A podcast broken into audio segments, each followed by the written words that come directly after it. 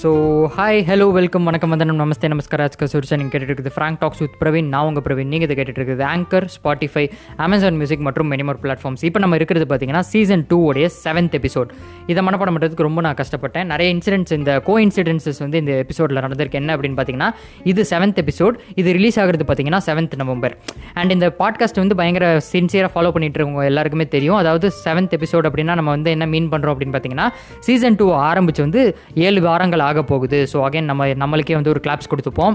Okay yes uh, அது அதோட ஒரு அசிங்கமான விஷயம் இருக்க முடியுமா? எஸ் பட் இங்கே வந்து கிளாப் பண்ணுறதுக்கு யாருமே இல்லைன்றதுனால நம்மளே தான் கிளாப் பண்ணிக்க வேண்டியது இருக்குது அண்ட் நம்ம பாட்காஸ்ட்டில் வந்து ஒரு முக்கியமான ஒரு அப்டேட் நடந்திருக்கு. என்ன இன்ஸ்டாகிராமில் ஃபாலோ பண்ணுறவங்க எல்லாருக்குமே என்ன அப்டேட் அப்படிங்கிறது தெரிஞ்சிருக்கும். சப்போஸ் என்ன இன்ஸ்டாகிராமில் ஃபாலோ பண்ணல அப்படின்னு தெரிஞ்சதுன்னா உடனே போய் ஃபாலோ பண்ணுங்கள் D Praveen underscore O F F L அதை தான் என்னுடைய அக்கௌண்ட் என்ன அப்டேட் அப்படின்னு பார்த்தீங்கன்னா நம்ம வந்து ஒரு கம்ப்ளீட்டான ஒரு பாட்காஸ்ட்டுக்கான ஒரு செட்டப்பே வாங்கிட்டோம். அதாவது ஒரு ஸ்டுடியோவில் ரெக்கார்ட் பண்ணுற மாதிரியான ஒரு பெரிய செட்டப் இப்போது நம்ம வீட்லேயே நான் ரெக்கார்ட் பண்ணிகிட்டு இருந்த இடத்துலையே. ஸோ ஒரு வெறும் ஃபோனோடைய ஒரு ஸ்பீ மைக்கில் அதாவது எந்த ஒரு எக்ஸ்டர்னல் மைக்கும் இல்லாமல் வெறும் ஃபோனோட ஒரு மைக்கில் வந்து ரெக்கார்ட் பண்ணிகிட்டு இருந்த ஒரு பையனுக்கு ஃபஸ்ட்டு ஒரு லெவலில் ஒரு மைக் வாங்குற அளவுக்கு ஒரு பாசிபிலிட்டியும் அதுக்கப்புறம் இப்போ ஒரு ஸ்டுடியோ செட்டப்பே வர அளவுக்கு ஒரு பாசிபிலிட்டியும் கொடுத்த அனைத்து ஃபாலோவர்ஸ் அண்ட் லிசனர்ஸுக்கும் என்னுடைய மனமார்ந்த நன்றிகளை வந்து இந்த இடத்துல சொல்லிக்க விரும்புகிறேன் இதுக்கு மேலே ரொம்ப இமோஷனலாக போக வேண்டாம். செம்ம ஜாலியாக நம்ம எப்படி இருப்போமோ அப்படி இருந்துக்கலாம்.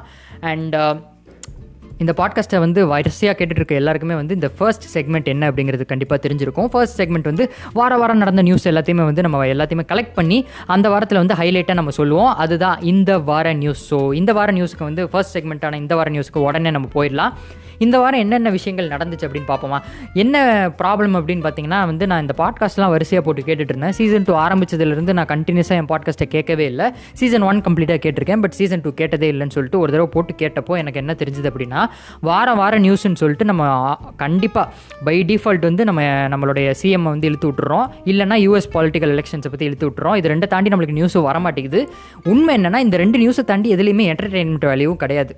நிறைய வந்து சொசைட்டல் இஷ்யூஸ் நடக்குது திருட்டு நடக்குது கொலைகள் நடக்குது பட் அதெல்லாம் நம்ம வந்து பேச வேண்டிய தளம் வந்து ஃப்ராங்க் டாக்ஸ் இல்லை. ஸோ வந்து நம்ம பேசுகிறதுக்கு கண்டென்ட் கொடுக்குறது இந்த ரெண்டு இடம் தான்.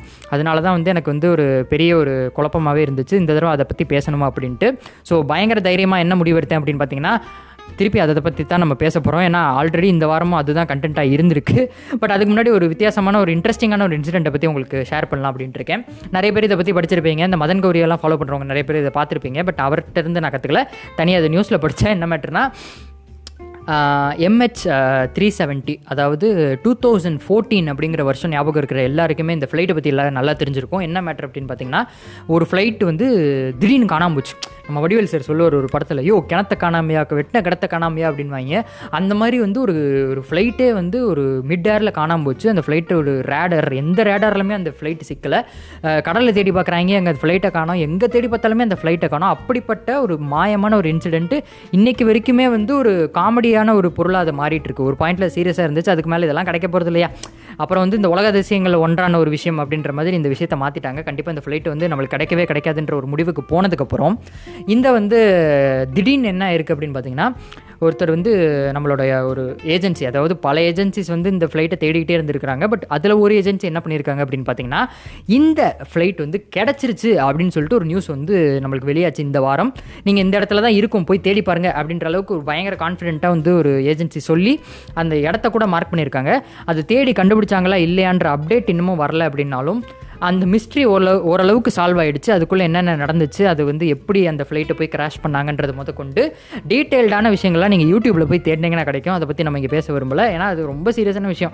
நம்ம ஒன்றும் இங்கே வந்து டாக் ஷோஸ்லாம் பண்ணல இங்கே வந்து நம்ம ஃபன்னாக பேசுவோம். அதனால தான் என்ன ஒரு ஃபன்னுன்னா இது வரைக்கும் இந்த மில்லியனியல் ப்ராப்ளம்ஸ்னு சொல்லுவாங்கல்ல நீங்கள் வந்து இதை சால்வ் பண்ணிங்கன்னா மில்லியன் டாலர்ஸ் கிடைக்கும் அந்த மாதிரி ஒரு பெரிய ப்ராப்ளமாக இருந்த ஒரு விஷயம் வந்து இன்றைக்கி சால்வ் ஆகிடுச்சு அப்படிங்கிறதே வந்து எனக்கு ஒரு சந்தோஷமான ஒரு விஷயமா படுது. ஓகேவா? இதை சொல்லிவிட்டு திருப்பி நம்ம வந்து அந்த பழைய நியூஸுக்கு தான் போய் ஆகணும். பிகாஸ் வார வாரம் அப்டேட் கொடுக்குறதும் சரி கண்டென்ட் கொடுக்குறதும் சரி நம்மளுடைய முதல்வர் ஐயா எடப்பாடி பழனிசாமி அவர்கள் தான் வந்து நம்மளுக்கு கண்டென்ட் கொடுக்குறாரு. இந்த வாரம் என்ன கண்டென்ட் கொடுத்துருக்காரு அப்படின்னு பார்த்தீங்கன்னா நான் போன வாரம் பாட்காஸ்ட்டில் பேசிட்டு போயிருப்பேன். என்ன பேசியிருப்பேன் அப்படின்னு பார்த்தீங்கன்னா இந்த ஸ்கூல் திறப்பாங்களா மாட்டாங்களான்னு அவங்களுக்கும் தெரியாது நம்மளுக்கும் தெரியாது அப்படின்னு ஒரு வார்த்தையை விட்டுருப்பேன். எந்த நேரத்தில் அந்த வார்த்தையை விட்டுன்னு தெரில அந்த பாட்காஸ்ட் ரிலீஸ் ஆன அதே ஈவினிங் வந்து பள்ளிகள் மற்றும் கல்லூரிகள் திறக்கப்படும் நவம்பர் பதினாறாம் தேதிக்கு அப்புறம் வந்து கம்ப்ளீட்டாக வந்து திறக்கப்படும் அப்படின்னு சொல்லிட்டு ஒரு பெரிய நியூஸ் அதாவது ஸ்டூடெண்ட்ஸ் தலையில் இடியை தூக்கி போட்ட மாதிரி ஒரு பெரிய நியூஸ் வந்து நம்மளுக்கு வந்து அது ரிலீஸ் ஆச்சு. ரிலீஸ் ஆனோடனே பேரண்ட்ஸ் சில பேர் வந்து காண்டானாங்க அதாவது பேரண்ட்ஸ் சில பேர் ஹாப்பியானாங்க அதான் உண்மை. பேரண்ட்ஸ் எல்லாருமே வந்து ஹாப்பியானாங்க அப்பாடா தொல்லை விட்டுச்சிட அந்த பசங்களை இப்போயாவது வந்து காலேஜுக்கு ஸ்கூலுக்கு அனுப்பி விட்டா நம்ம வீட்டில் பழைய மாதிரி இருக்கலாம் அப்படின்ட்டு நிறைய பேர் வந்து யோசிச்சுட்டு இருந்தாங்க. எவ்வளோ நாள் தான் இவங்களே வீட்டில் வச்சு பார்த்துக்கிறதுன்ற மாதிரி parents okay just for fun அதெல்லாம் வந்து சீரியஸ் எடுத்துக்க வேண்டாம். அண்ட் ஸ்டூடெண்ட்ஸ் எல்லாருமே என்ன நினச்சிட்டு இருந்தாங்க அப்படின்னு பார்த்தீங்கன்னா வந்து ஐயோ திருப்பி ஸ்கூலுக்கா? ஐயோ எவ்வளோ நாள் கஷ்டப்பட்டு வீட்லேயே உட்காந்து ப்ராக்டிஸ் பண்ணிட்டு திருப்பி என்ன இப்போல்லாம் ஸ்கூலுக்கு போக சொல்கிறீங்க பாதி பேருக்கு பேக் எங்கே வச்சோன்னே தெரில மீதி பேருக்கு என்னென்னா பேக் எடுத்து நோண்டி பார்த்தா உள்ள கரப்ப மூச்சிலாம் வெளியே வர்றதெல்லாம் கேள்விப்பட்டேன். எனக்கெல்லாம் இது நடந்துச்சு ஓகேவா ஸோ இந்த மாதிரி பசங்களுக்குலாம் ஷாக்கு நியூஸில் என்ன போட ஆரம்பிச்சிட்டாங்க ரெண்டு நாள் அப்படின்னு பார்த்தீங்கன்னா பேரண்ட்ஸ் எல்லாருமே ஷாக்கு பசங்கள்லாம் ஜாலியாக இருக்கிறாங்க. ப பசங்கள்லாம் வெயிட் பண்ணிருக்காங்க ஸ்கூலுக்கு போகிறதுக்கு அப்படின்ட்டு. மேபி சில பசங்களை வெயிட் பண்ணலாம். எவ்வளோ நாள் ஆச்சு நம்ம வந்து ஃப்ரெண்ட்ஸ்லாம் போய் மீட் பண்ணணும்ட்டு பட் அந்த மாதிரி பசங்கள்லாம் டெய்லி ஃப்ரெண்ட்ஸை வந்து இந்த கூகுள் மீட்லேயும் ரூம்லேயே வந்து கிளாஸ் ஓடிட்டு இருக்கும்போது சைடில் வீடியோ மீட்டிங் போட்டு மீட் பண்ணுறாங்க அப்படிங்கிறதெல்லாம் தவிர்க்க முடியாத ஒரு உண்மை. அதெல்லாம் நம்ம விட்டுருவோம். பட் இந்த நியூஸில் எப்படி காட்ட ஆரம்பிச்சிட்டாங்க அப்படின்னு பார்த்தீங்கன்னா ஸ்டூடெண்ட்ஸ் எல்லாம் பயங்கர ஜாலியாக இருக்கிறாங்க. பேரண்ட்ஸ் தான் வந்து பயங்கர காண்டில் இருக்காங்கன்ற மாதிரி காட்ட ஆரம்பிச்சிட்டாங்க. ஏதோ ஒரு வகையில் என்னாச்சு அப்படின்னு பார்த்தீங்கன்னா அப்புறம் கொஞ்ச நாளில் திடீர்னு வந்துட்டு இந்த ஸ்கூல்கள் வந்து திருப்பி திறக்கப்படாது திறக்கப்படுவதற்கு வாய்ப்பில்லை அப்படின்னு ரெண்டு மூணு நியூஸ் சேனலில் போட்டாங்க. இன்னைக்கு வரைக்கும் அது உண்மையிலே நான் போன வாரம் சொன்ன மாதிரி இழுபறியாக தான் இருந்துகிட்டு இருக்கு. எது உண்மை அப்படிங்கிறது வந்து கண்டுபிடிக்கப்படவில்லை. பட் கன்ஃபார்ம் uh, இப்போதைக்கு என்ன கன்ஃபார்ம் நியூஸ் அப்படின்னு பார்த்தீங்கன்னா ஸ்கூல்ஸ் வந்து நவம்பர் சிக்ஸ்டீன்த்துக்கு அப்புறம் திறக்கிறதுக்கு பர்மிஷன் கொடுத்துருக்காங்க. விச் மீன்ஸ் நீங்கள் வந்து ஸ்கூல் திறக்கிறதுக்கான பர்மிஷன் கொடுத்தா அந்த ஸ்கூலேயோ இல்லை அந்த காலேஜோ வந்து முடிவெடுக்கும். அதாவது நம்ம ஸ்கூலை திறக்கணுமா வேண்டாமா அப்படிங்கிறது வந்து அந்த காலேஜோ ஸ்கூலோ முடிவெடுக்கும். அது வந்து உங்கள் ஸ்கூல்கிட்ட நீங்கள் ஃபோன் அடித்து கேட்டால் தான் உண்மை என்ன அப்படிங்கிறது தெரியும். அப்படியே சப்போஸ் ஓப்பன் பண்ணால் கூட இந்த விஷயத்தை நான் சொல்லிட்டு போயிடுறேன். சோஷியல் டிஸ்டன்சிங் அப்படிங்கிறத ஃபாலோ பண்ணணும். அதே மாதிரி ஒரு சில நாட்களில் மட்டும்தான் ஸ்டூடெண்ட்ஸ் வந்து க காலேஜுக்கோ ஸ்கூலுக்கோ வரணும். இதையும் மீறி என்ன அப்படின்னு பார்த்தீங்கன்னா ஸ்டூடெண்ட்ஸே முடிவெடுக்கலாம். அதாவது காலேஜுக்கோ ஸ்கூலுக்கோ நான் போகணுமா வேணாமான்றது வந்து பேரண்ட் கன்சென்ட்டோட தான் வந்து ஸ்டூடெண்ட்ஸ் வந்து இந்த காலேஜுக்கும் ஸ்கூலுக்கும் வரணும் அப்படிங்கிறது வந்து ரூல்ஸாகவே பதிக்கப்பட்டிருக்கு. ஓகேவா ரொம்ப ஸ்டக் ஆகுதோ? எனக்கு இல்லை இல்லை. கரெக்டாக தான் போயிட்டுருக்கேன். ஓகே ஃபைன் ஸோ என்ன மேட்ரு அப்படின்னு பார்த்தீங்கன்னா இதுதான் வந்து நம்மளுக்கு ஃபைனல் நியூஸாக வந்திருக்கு. பட் இதுக்கப்புறம் நடுவில் வந்து ச எதிர்க்கட்சிகள் வழக்கம் போல் வந்துட்டு நம்ம வந்து ஸ்கூலை திறக்கக்கூடாதுன்னு ஒரு சைடு சொல்ல ஸ்டூடெண்ட்ஸ் வந்து எதிர்க்கட்சிகள் இந்த நேரத்தில் நம்பி இருக்குது இந்த மாதிரி நிறைய போராட்டங்கள் வந்து இந்த ஸ்டூடெண்ட் சைட்லேருந்து இருக்குது நான் ஸ்டூடெண்ட் சார்பாக பேசுகிறேன் அப்படிங்கிறதால என்னோட ஒப்பீனியன் என்ன அப்படின்னு பார்த்தீங்கன்னா ஸ்கூலும் காலேஜும் இப்போ திறக்கிறது வந்து நாட் அட்வைசபிள் பிகாஸ் எங்களை மாதிரி ஸ்டூடெண்ட்ஸ் வீல் கெட் எக்ஸைட்டட் அதனால் வந்து சில விஷயங்கள் வந்து தவறாக நடந்து இந்த கொரோனாவோட கேசஸ் வந்து பயங்கரமாக பீக் அடிக்கிறதுக்கான வாய்ப்புகள் உண்டு. இதை பற்றி யோசிக்க வேண்டியது கவர்மெண்ட் கவர்மெண்ட்டில் இந்த பாட்காஸ்ட் கேட்பாங்களா அப்படின்னு தெரியல. கேட்டிங்கன்னா இதை பற்றி யோசிங்க அப்படிங்கிறது என்னுடைய ஒப்பீனியன் ஸோ இதை சொல்லிட்டு இதிலே முக்கியமான ஒரு நியூஸுக்கு வந்து நம்ம போக போகிறோம் என்ன நியூஸ் அப்படின்னு பார்த்தீங்கன்னா அகைன் போன வாரம் நான் சொல்லியிருப்பேன் நம்ம ட்ரம்ப் ஜெயிக்கிறாரா இல்லைன்னா வந்து ஜோ பிடன் ஜெயிக்கிறாரா அப்படின்ட்டு இந்த ப்ரீ எலக்டோரல் அப்புறம் வந்து போஸ்ட் எலக்டோரல் போல்ஸ் எல்லாம் நடக்கும். அதாவது கருத்து கணிப்பில் வந்து இவர் அவருன்னு இழுபறி நடந்துக்கிட்டே இருந்துச்சுன்னு சொல்லிட்டு அந்த இழுபறி வந்து அந்த போல்ஸில் மட்டும் கிடையாது. இந்த எலெக்ஷன்ஸ்லேயுமே அந்த இழுபறி நடந்திருக்கு. என்ன அப்படின்னு பார்த்தீங்கன்னா அந்த கவுண்டிங்லலாம் போனதுக்கப்புறம் என்ன தெரிஞ்சிருக்குன்னா ட்ரம்ப் வந்து டூ எயிட்டீன் சம்திங் பிளேசஸ் வாங்கியிருக்காரு. ஜோ பிடன் வந்து டூ சிக்ஸ்டி ஃபோர் சம் பிளேசஸில் இருக்காரு. ஸோ அவருக்கு வந்து வெறும் சிக்ஸ் பிளேசஸ் கிடச்சிது. அதாவது டூ செவன்ட்டி சீட்ஸ் கிடச்சதுன்னா அவர் வந்து பிரசிடென்ட் ஆகிறதுக்கான வாய்ப்புகள் இருக்குது பட் இந்த சைடு வந்து இவருக்கு நிறைய சீட்ஸ் தேவை. ஸோ இழுபறியில் என்ன தெரிய வருது அப்படின்னு பார்த்தீங்கன்னா ஜோ பிடன் வந்து அமெரிக்காவோட பிரசிடென்ட் ஆகிறதுக்கான வாய்ப்புகள் ஜாஸ்தி அப்படிங்கிறது தெரிய வந்திருக்கு. இப்போயே அந்த இழுபறி கண்டினியூ ஆகிட்டே தான் இருக்குது உள்ள இன்டர்னல் பாலிடிக்ஸ் என்னன்றதெல்லாம் எனக்கு தெரியாது.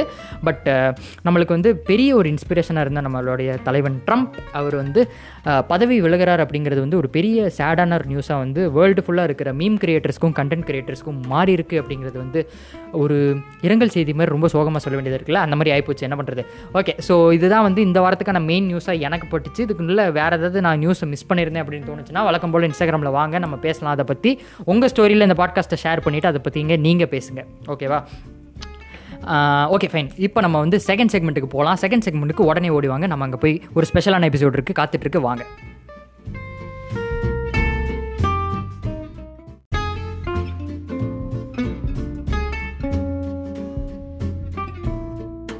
So ya welcome to the second segment நம்ம எப்படியோ தட்டி தடு மாதிரி செகண்ட் செக்மெண்ட் வந்துட்டோம். ஃபர்ஸ்ட் செக்மெண்ட் கேட்காதவங்க போய் ஃபர்ஸ்ட் செக்மெண்ட் கேட்டுவாங்க. ஏன்னா நிறைய பேர் ஸ்கிப் பண்ணி செகண்ட் செக்மெண்ட் கேட்குறதா வந்து எனக்கு உளவுத்துறை நியூஸ்லாம் வருது.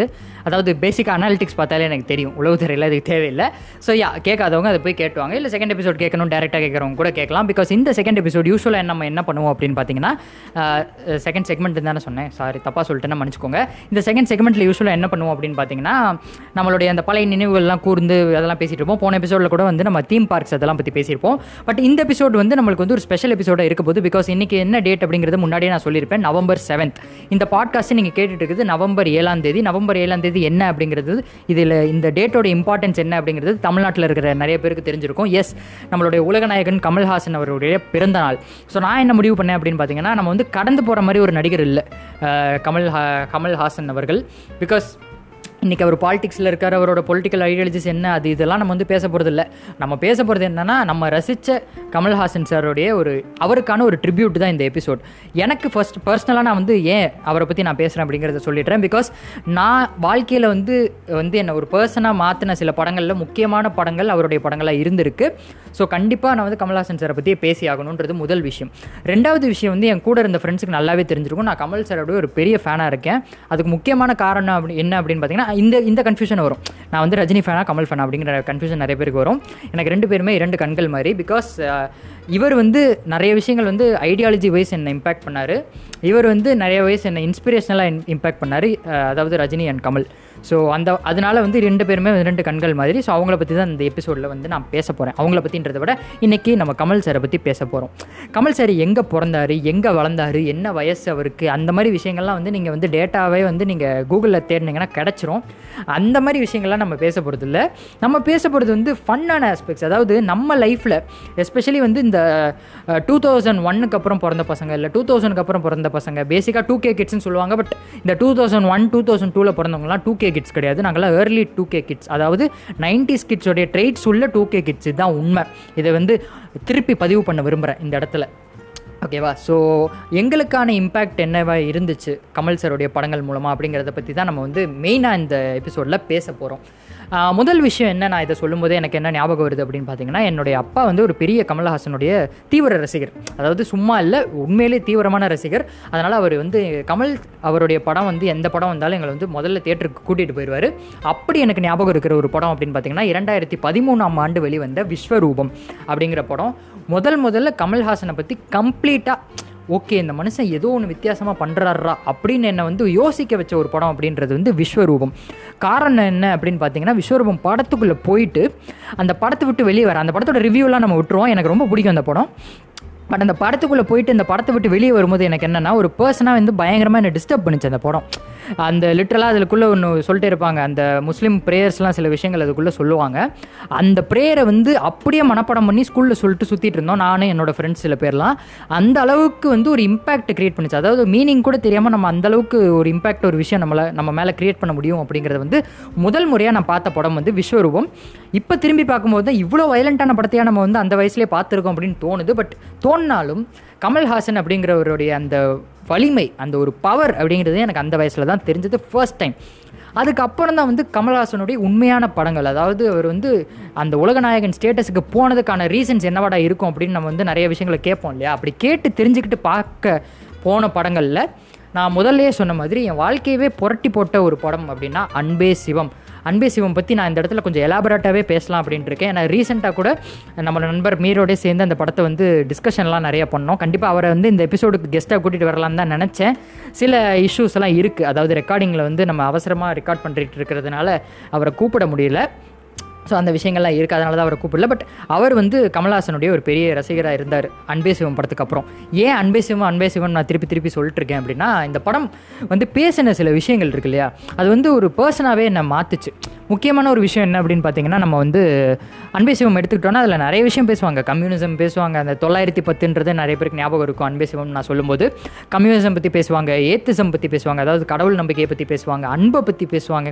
இந்த மாதிரி பல விஷயங்கள் பேசும்போது எனக்கு வந்து அதில் ஒரு சீன் எனக்கு டக்குன்னு ஞாபகம் வருது. பல சீன்ஸ் வந்து உங்களை இம்பாக்ட் பண்ணும் அந்த படத்தில். அதாவது குறிப்பாக சொல்லணும்னா அந்த மாதவனும் கமலும் வந்து இன்ட்ராக்ட் பண்ணிகிட்டு இருக்கிற சீன்ஸ் பட் எனக்கு பர்சனலாக இம்பாக்ட் பண்ண ஒரு சீன் அப்படின்னு பார்த்தீங்கன்னா கமல்ஹாசன் வந்து ஒரு மலை மேலே வந்து அவருக்கு ஆக்சிடென்ட் ஆயிரும். ஆக்சிடென்ட் ஆனதுக்கப்புறம் வந்து திருப்பி அந்த ஆக்சிடென்ட் ஆன ஸ்பாட்டுக்கு வந்து போகிறதுக்காக அது அந்த மலையில் தான் ஆக்சிடென்ட் ஆயிருக்கும். ஸோ அங்கே போவார். போய் அங்கே உட்காந்துட்டு வந்து அவர் ஒரு நாய் ஒன்று பார்ப்பாரு அது அவங்க என்ன சொல்லுவாங்கன்னா அங்கே இருக்கிற ஆட்கள்லாம் என்ன சொல்லுவாங்கன்னா அங்கே ஆக்சிடென்ட் ஆனதுக்கு முக்கியமான காரணமே வந்து அந்த நாய் தான். அட அதனால் வந்து அதுக்கு சனியை அப்படின்னு பேர் வச்சுருப்பாங்க. அப்போ அந்த நாய் வந்து கமல்ஹாசன் கூப்பிடுவது மட்டும் இவர்கிட்ட வரும். அப்போ வரும்போது என்ன சொல்லுவாங்கன்னா அது வந்து பொது உடைமை சார் யார் கூப்பிட்டாலும் போகும் எங்கள் இடத்துல இடம் கிடச்சாலும் தங்கும் அப்படின்னு சொல்லும்போது கமல்ஹாசன் என்ன சொல்லுவார்னா நானும் அப்படி தான் இந்த நாயை நான் கூட்டிகிட்டு போகிறேன் அப்படின்னு சொல்லுவார். ஸோ அந்த இடத்துல வந்து எனக்கு ஒரு ஒரு சிறப்பான ஒரு அன்பு தெரிஞ்சது. அதாவது அந்த நாய்க்கும் அந்த மனிதனுக்குமான அந்த ஒரு உறவு அது ஒரு விஷயம். அதை தாண்டி என்னென்னா ஒரு வாழ்க்கையில் வந்து ஒரு லுக்ஸ் தான் நம்மளுக்கு முக்கியம் அப்படின்னு நம்ம நிறைய பேர் நினச்சிட்டு சுற்றிட்டு இருப்போம் இன்க்ளூடிங் மீ எவ்ரி ஒன் நம்ம எல்லாருக்குமே அந்த வயசில் வந்து யோசிச்சுக்கிட்டே தான் இருப்போம். நம்ம லுக்காக இருக்கணும் பயங்கர ஃபிட்டாக இருக்கணும். பார்க்குறதுக்கே ஸ்மார்ட்டாக இருக்கணும். ஸோ ஒரு அதாவது பார்த்தா மோஸ்ட் அன்லைக்லி மேன்னு ரேட் பண்ணக்கூடிய அளவுக்கு ஒரு ஒரு பயங்கர கொடூரமான ஒரு முகத்து அந்த படத்தில் அவருக்கு இருக்கும் ஆக்சிடென்ட்டுக்கு அப்புறம். அப்படிப்பட்ட ஒரு மனுஷனுக்குள்ளே அவ்வளோ ஒரு பாசிட்டிவிட்டி இருக்கும். ஸோ அந்த ஒரு சீன் வந்து என்னை பயங்கரமாக இம்பேக்ட் பண்ணிச்சு. அப்போது என் மைண்டில் நான் ஒன்று முடிவு பண்ணேன். நம்ம வந்து வாழ்க்கையில் என்ன வேணால் நம்ம வந்து ஒரு சோகம் ஆகலாம் நம்ம வந்து தோல்விகளை சந்திக்கலாம். பட் வந்து வாழ்க்கையில் ஏதோ ஒரு ஹோப் இருந்துக்கிட்டே இருக்கும் அப்படிங்கிற ஒரு விஷயம் வந்து அவர் வந்து ப்ரீச் எல்லாம் பண்ணியிருக்க மாட்டார். பாருங்கள் தம்பிகளா இப்போ நான் வந்து எப்படி இதை வந்து கருத்து மாதிரி சொல்லிட்டு இருக்கேன் உங்கள்கிட்ட அந்த மாதிரிலாம் இல்லாமல் வந்து ஒரு ஒரு மாதிரி மூஞ்சில் அடித்த மாதிரி ஒரு விஷயத்தை வந்து ரொம்ப லைட்டாக சொல்லிட்டு போயிருப்பாங்க. அந்த ஒரு பர்டிகுலர் சீனை பற்றி தான் நான் திருப்பி திருப்பி பேசிகிட்டு இருக்கேன். அந்த சீன்னால் என் வாழ்க்கையில் இன்றைக்கு வரைக்குமே எந்த துன்பம் வந்தாலும் யோசிச்சுக்கிட்டே இருப்பேன். ஓகே இது வந்து நம்மளுக்கு எப்படியோ இடத்துல பாஸ் ஆகி போயிடும் ஏதோ ஒரு ஹோப் இருக்குது அப்படிங்கிறது வந்து நான் திருப்பி திருப்பி யோசிச்சுக்கிட்டே இருப்பேன். இதை சொல்லும்போது நான் அதையும் யோசிச்சுட்டு இருந்தேன். அன்பே சிவம்க்கு அப்புறம் வந்து கமல்ஹாசன் பண்ண இம்பேக்ட் டு தமிழ் சினிமா அப்படிங்கிறது வந்து ஒரு முக்கியமான விஷயமா நம்ம பேச வேண்டியது இருக்குது பிகாஸ் கமல்ஹாசன் வந்து not just he made films அவர் காசு சம்பாரிச்சிட்டு போயிட்டாருன்றது மட்டும் இல்லாமல் அவர் அங்கே ஒர்க் பண்ண தமிழ் சினிமா இண்டஸ்ட்ரியவே வந்து அவர் மாற்றினார் எந்த வகையில் அப்படின்னு பார்த்தீங்கன்னா ஒரு சின்ன எக்ஸாம்பிள் தான் நான் சொல்கிறேன் குருதி புன்னல் அப்படின்ற ஒரு படத்தில் தான் முதல் முதலாக டால்பி சவுண்டே வந்து இந்தியன் சினிமாக்கே வருது. நான் தமிழ் சினிமாக்கு மட்டும் சொல்லலை இந்தியன் சினிமாக்கே டால்பி சவுண்ட் அப்படிங்கிறது வந்து முதல் முதல்ல கொண்டு வரது யார் அப்படின்னு பார்த்தீங்கன்னா நம்மளுடைய கமல்ஹாசன் அவர்கள் தான். ஸோ வந்து இந்த மாதிரி அவர் இருக்கிற இண்டஸ்ட்ரிக்கே ஒரு பெரிய சேஞ்ச் பண்ணுறாரு அண்ட் இதில் வந்து ஒரு ஒரு ஃபேக்ட் ஒன்று இருக்குது என்ன அப்படின்னு பார்த்தீங்கன்னா கமல்ஹாசன் வந்து ஆலவந்தான் அப்படின்ற ஒரு படம். ஸ்பெஷல் ஃபேக்ட் பார்த்தீங்கன்னா அதில் எங்கள் அப்பா ஒர்க் பண்ணியிருப்பார் ஸோ அந்த படத்தில் வந்து ஒரு ஆக்ஷன் சீனை வந்து பயங்கர வயலண்ட்டாக இருக்குது அப்படின்னா அது அனிமேஷன் சீனாக பண்ணியிருப்பாங்க ஸோ அந்த அனிமேஷன் சீனை வந்து இந்த படத்தை பார்த்து தான் வந்து கில்பில் அப்படிங்கிற அப்படிங்கிற ஒரு பயங்கர பாப்புலரான பயங்கர ஹிட்டான ஒரு Hollywood film again one of my favourite directors Quentin Tarantino வந்து இந்த படத்தை பார்த்து இன்ஸ்பயர் ஆகி தான் அங்கே சி அந்த மாதிரி வந்து அந்த வயலண்ட் காட்சிகளை வந்து வேற ஒரு கலருக்கு மாற்றி அனிமேட்டடாக வச்சார் அப்படிங்கிறது வந்து ஒரு ஃபேக்டாக சுற்றிட்டு இருக்கு. நெட்டில் விக்கிபீடியாவில் கூட அப்படி தான் போட்டிருந்துச்சு. பட் உண்மை என்னன்றது எனக்கு தெரியல. அதனால தான் வந்து ரொம்ப கான்ஃபிடென்ட்டாக அதை பற்றி நான் சொல்லலை. ஆணித்தனமாக நான் நம்புறேன்னு யூஸ்வலாக சொல்லுவேன்ல. அதை சொல்ல விரும்பாதது காரணம் என்னென்னா அந்த ஃபேக்டோட ஜென்யூனிட்டி எனக்கு தெரியாது. பட் உண்மையே உண்மையாக இருந்துச்சுன்னா மட்டும் என்ன இருக்குன்னு யோசிச்சு பாருங்களேன். அந்த அளவுக்கு ஒரு இம்பாக்ட்ஃபுல்லான ஒரு டிரெக்டர் அண்ட் ஆக்டர் தான் நம்ம கமல்ஹாசன். எப்பயுமே ஒரு விஷனோட சுற்றிட்டு இருப்பார். ஸோ நம்ம கற்றுக்க வேண்டிய ஒரு விஷயம் என்னென்னா இந்த இடத்துல வந்து நம்ம ஒரு வேலையை ஒரு செய்கிறோம் நம்ம எந்த வேலையை வேணால் செய்யலாம். நீங்கள் வந்து ஃப்யூச்சரில் வந்து ஒரு டான்ஸரோ ஒரு சிங்கர் ஒரு கோட் டெவலப்பர் ஒரு சாஃப்ட்வேர் இன்ஜினியர் என்ன வேணால் நீங்கள் ஆகலாம். பட் நீங்கள் ஒர்க் பண்ணுற இண்டஸ்ட்ரியில் வந்து உங்களுக்குன்னு ஒரு விஷன் இருக்கணும் அப்படின்ட்டு. இந்த வாரம் கூட சூரரை போட்டுருன்னு ஒரு படம் வரப்போது அதில் வந்து சொல்லிட்டே இருப்பாங்க. ட்ரெய்லர் பார்த்த வரைக்கும் தான் நான் சொல்கிறேன் he wanted to make people fly எல்லாரையுமே வந்து ப பறக்க வைக்கணும் அப்படின்றது அவரோட ஆசையாக இருக்கும். இந்த மாதிரி நம்ம எல்லாருக்குமே ஒரு விஷன் இருக்கணும். அந்த விஷன் வந்து நம்ம இருக்கிற இடத்தையே வந்து பெட்டர் பிளேஸ் ஆக்கணும் அப்படிங்கிறது வந்து கமல்ஹாசன் அவரை பார்க்கும்போது உலகநாயகனை பார்க்கும்போது நம்மளுக்கு எல்லாருக்குமே வந்து ஒரு நம்ம கற்றுக்க வேண்டிய ஒரு விஷயமா நான் பார்த்துட்டு இருந்தேன். ஓகேவா இதெல்லாம் வந்து நான் சொல்லணும்னு நினச்சேன். அண்ட் அஃப்கோர்ஸ் அவரோட காமெடியை பற்றி நான் சொல்லாமல் போகவே கூடாது. எஸ்பெஷலி கிரேசி மோகன் சருக்கும் கமல் சருக்கும் நடக்கிற அந்த காம்பினேஷன் சீன்ஸ்லாம் வந்து வேற லெவல் அதாவது நான் வந்து இன்றைக்கு வரைக்கும் ரொம்ப சோகமாக இருக்கேன்னா நான் ரீவிசிட் பண்ணி சிரிக்கக்கூடிய படங்கள்னு வெகு சில படங்கள் தான் உண்டு. அதில் முக்கியமான ஒரு படம் வந்து பஞ்சதந்திரம். அண்டு uh, இந்த படம் வசூல் ராஜா எம்பிபிஎஸ் இது ரெண்டு படத்துலையுமே வந்து கிரேசி மோகன் சாரோட டைலாக்ஸ்லையும் சரி ஸ்க்ரீன் பிளேலையும் சரி கமல் சார் நடிச்சிருப்பார். ஸ்க்ரீன் பிளே வந்து கிரேசி மோகன் பண்ணல கிரேசி மோகன் அவர்கள் பண்ணல. அது ரெண்டு படமே எனக்கு தெரிஞ்சு வசூல் ராஜா வந்து ஒரு ரீமேக் படம் தான். முன்னாபா எம்பிபிஎஸ்ன்ற படத்தோட ரீமேக் படம் தான். பட் பஞ்சதந்திரம் வந்து ஒரு நியூ கான்செப்ட் தான். பட் அந்த படத்துக்கு ரெண்டுத்துக்குமே வந்து டைலாக்ஸ் வந்து ஏன்னா முக்கியமாக இந்த ரெண்டு படத்துலையுமே வந்து நம்மளை பயங்கரமாக சிரிக்க வைக்கிறது அப்படிங்கிறது தான் டைலாக்ஸ் தான். பர்தர்ஜி சாடி இந்த மாதிரி பல விஷயங்கள் இருக்குது அந்த படத்தில். ஸோ இந்த அளவுக்கு ஒரு ரிப்பீட் வர்த்தி ஹியூமர் அப்படின்றத கிரியேட் பண்ணதும் வந்து கமல் சாராக தான் இருக்கார். ஸோ நீங்கள் எந்த ஃபீல்டு எடுத்துக்கிட்டீங்கனாலும் எந்த ஒரு ஃபிலிமோட ஜானர் எடுத்துக்கிட்டிங்கனாலும் தமிழ் சினிமாவை எடுத்துக்கிட்டிங்கன்னா அதில் வந்து கமல் சாரோடைய பங்கு அப்படிங்கிறது வந்து பயங்கரமாக ஒரு பெரிய ஒரு டிராஸ்டிக்கான ஒரு விஷயமா இருக்குன்றதை வந்து நான் அப்சர்வ் பண்ணுறேன் இது ஒரு விஷயம். அண்ட் நான் சொன்னேன் இல்லையா நம்மளுக்கு என்னென்ன கனெக்ட் ஆகுது கமல் சார்கிட்ட இருந்து? இன்றைக்கி வந்து நம்ம நிறைய கிட்ஸ் வந்து கமல் சாரோடைய கட்சியை மட்டும் தான் பார்க்குறாங்க. அவர் கட்சி ஆரம்பிச்சிட்டாரா? அவரோட ஐடியாலஜி என்ன? அவர் பொலிட்டிஷியன் அப்படின்னு தான் பார்க்குறாங்க. பட் அவர் பொலிட்டிஷியன்லாம் கிடையாது. ஹீஸ் அ பயனீர் இதையும் தாண்டி என்ன ஒரு விஷயம் அப்படின்னு பார்த்தீங்கன்னா அவருடைய இன்டர்வியூஸ்லாம் நீங்கள் பார்த்தீங்கனாலே ஒரு நாலு இன்டர்வியூ கமல் சரோட இன்டர்வியூ பார்த்தீங்கனாலே நீங்கள் உங்களே வந்து ஒரு புத்திசாலியாக நீங்கள் வந்து கன்சிடர் பண்ண ஆரம்பிச்சிடுங்க பிகாஸ் அவ்வளோ நாலேஜ் வந்து ஒரு நாலு இன்டர்வியூலே அவர் உங்களுக்கு கொடுப்பார். அதாவது கேட்டுட்டு இருக்கிற உங்களுக்கு ஒரு ஒரு ஸ்ட்ரேஞ்சராக இருக்கிற உங்களுக்கே வந்து ஒரு பத்து புக்கில் இருந்து ஒரு ரெஃபரன்சஸையும் இருபது ஃபிலிம்ஸ்லேருந்து ரெஃபரன்சஸையும் எடுத்து கொடுத்துருவாரு. நீங்கள் நாளைக்கு ஒரு இடத்துல போய் பேசும்போது அதை வந்து பயன்படுத்தலாம். ஸோ வந்து நான் யூஸ்வலாக I prefer to watch many people's interviews especially இந்த மாதிரி பயங்கர நாலேஜபிளான பர்சன்ஸோட இன்டர்வியூஸ்லாம் நான் பார்ப்பேன். அதில் முக்கியமான ஒரு ஆள் அப்படின்னா நம்மளுடைய கமல்ஹாசன் அவர்கள். அண்ட் இவரோட இம்பார்ட்டண்ட்டான ஃபிலிம்ஸ் பற்றி அவரோட வாழ்க்கை எப்படிலாம் மாறிச்சு அப்படிங்கிறத பற்றிலாம் நீங்கள் வந்து அகைன் நான் சொன்ன மாதிரி விக்கிபீடியாலலாம் போய் பார்க்கலாம். எனக்கு என்னென்னா நம்ம வந்து கவனிக்க மறந்த சில விஷயங்கள் அபவுட் கமல்ஹாசனை பற்றி தான் நான் பேசணும் கவர் பண்ணணும்னு இன்றைக்கி நினச்சேன். இந்த எபிசோடு பார்த்தீங்கன்னா கிட்டத்தட்ட ஏதோ ஒரு ஜாஸ் டாக்ஸு மாதிரி ரொம்ப சீரியஸாக போன மாதிரி எனக்கு ஒரு ஃபீல் இருந்துச்சு. பட் கமல்ஹாசன் சார் வந்து எல்லா ஒரு எமோஷன்ஸையுமே வந்து ஸ்க்ரீனுக்கு கொண்டு வந்த ஒரு மனுஷன் அப்படிங்கிறதுனால நம்ம வந்து we can just talk about him in a humorous way அவருக்கான ஒரு ட்ரிபியூட் அப்படிங்கிறப்ப அந்த மரியாதையும் அந்த ஒரு ரெஸ்பெக்டையும் அவருக்கு நம்ம வந்து கொடுத்தே ஆகணும் அப்படிங்கிறதுக்காக தான் இந்த எபிசோடை வந்து நான் வேணும்ட்டே வந்து ஒரு ஒரு மொனோட்டானஸான ஒரு ஒரு ரெஸ்பெக்ட்ஃபுல்லான ஒரு டோனில் வச்சுருக்கேன். இதையும் தாண்டி பல விஷயங்கள் இருக்குது கமல் சாரை பற்றி பேசுகிறதுக்கு பல இன்சிடென்ட்ஸ் எனக்கே எனக்கே தெரியும். தெரியாமல் எவ்வளோ விஷயம் இருக்குன்னு தெரியல பட் கமல் சாரை பற்றி நம்ம பே பேசணுன்னா பேசிக்கிட்டே போகலாம் இது இருபது நிமிஷம் கூட போகும் இந்த எபிசோடு பட் இப்போதைக்கு இதை முடிச்சுக்கலாம் அப்படின்னு நினைக்கிறேன். சப்போஸ் இந்த எபிசோடு கேட்டுட்டு இருக்க யாருக்காவது கமல்ஹாசன்னா யாருன்னே தெரில அப்படின்னா யாரும் இருக்க மாட்டாங்க அப்படிலாம். பட் சப்போஸ் எனக்கு தெரியல. அந்த அளவுக்கு நீ சொல்கிற அளவுக்குலாம் எனக்கு தெரியாது அப்படின்னு சொன்னீங்கன்னா முத வேலையாக நீங்கள் போய் பாருங்கள் இவருடைய படங்கள் பாருங்கள் அண்ட் ஹேராம் நான் மறந்துட்டேன். பிகாஸ் அது அதை பற்றி பேசணுன்னா அதுக்கே ஒரு தனி எபிசோட் போடலாம். ஸோ இது தொடரணும்னு நினச்ச சில டாபிக்ஸ் நான் தொட்டுட்டேன். சப்போஸ் உங்களுக்கு கமலை பற்றி தெரியணும் இன்னும் கொஞ்சம் தெரியணும் அப்படின்னு நினச்சிங்கன்னா பல இன்டர்வியூஸ் அவரோட இன்டர்வியூஸே இருக்குது போய் அதை மறக்காமல் யூடியூப்பில் செக் அவுட் பண்ணுங்கள் நிறைய பேர் வந்து அவரோட இன்டர்வியூ எடுத்திருக்காங்க.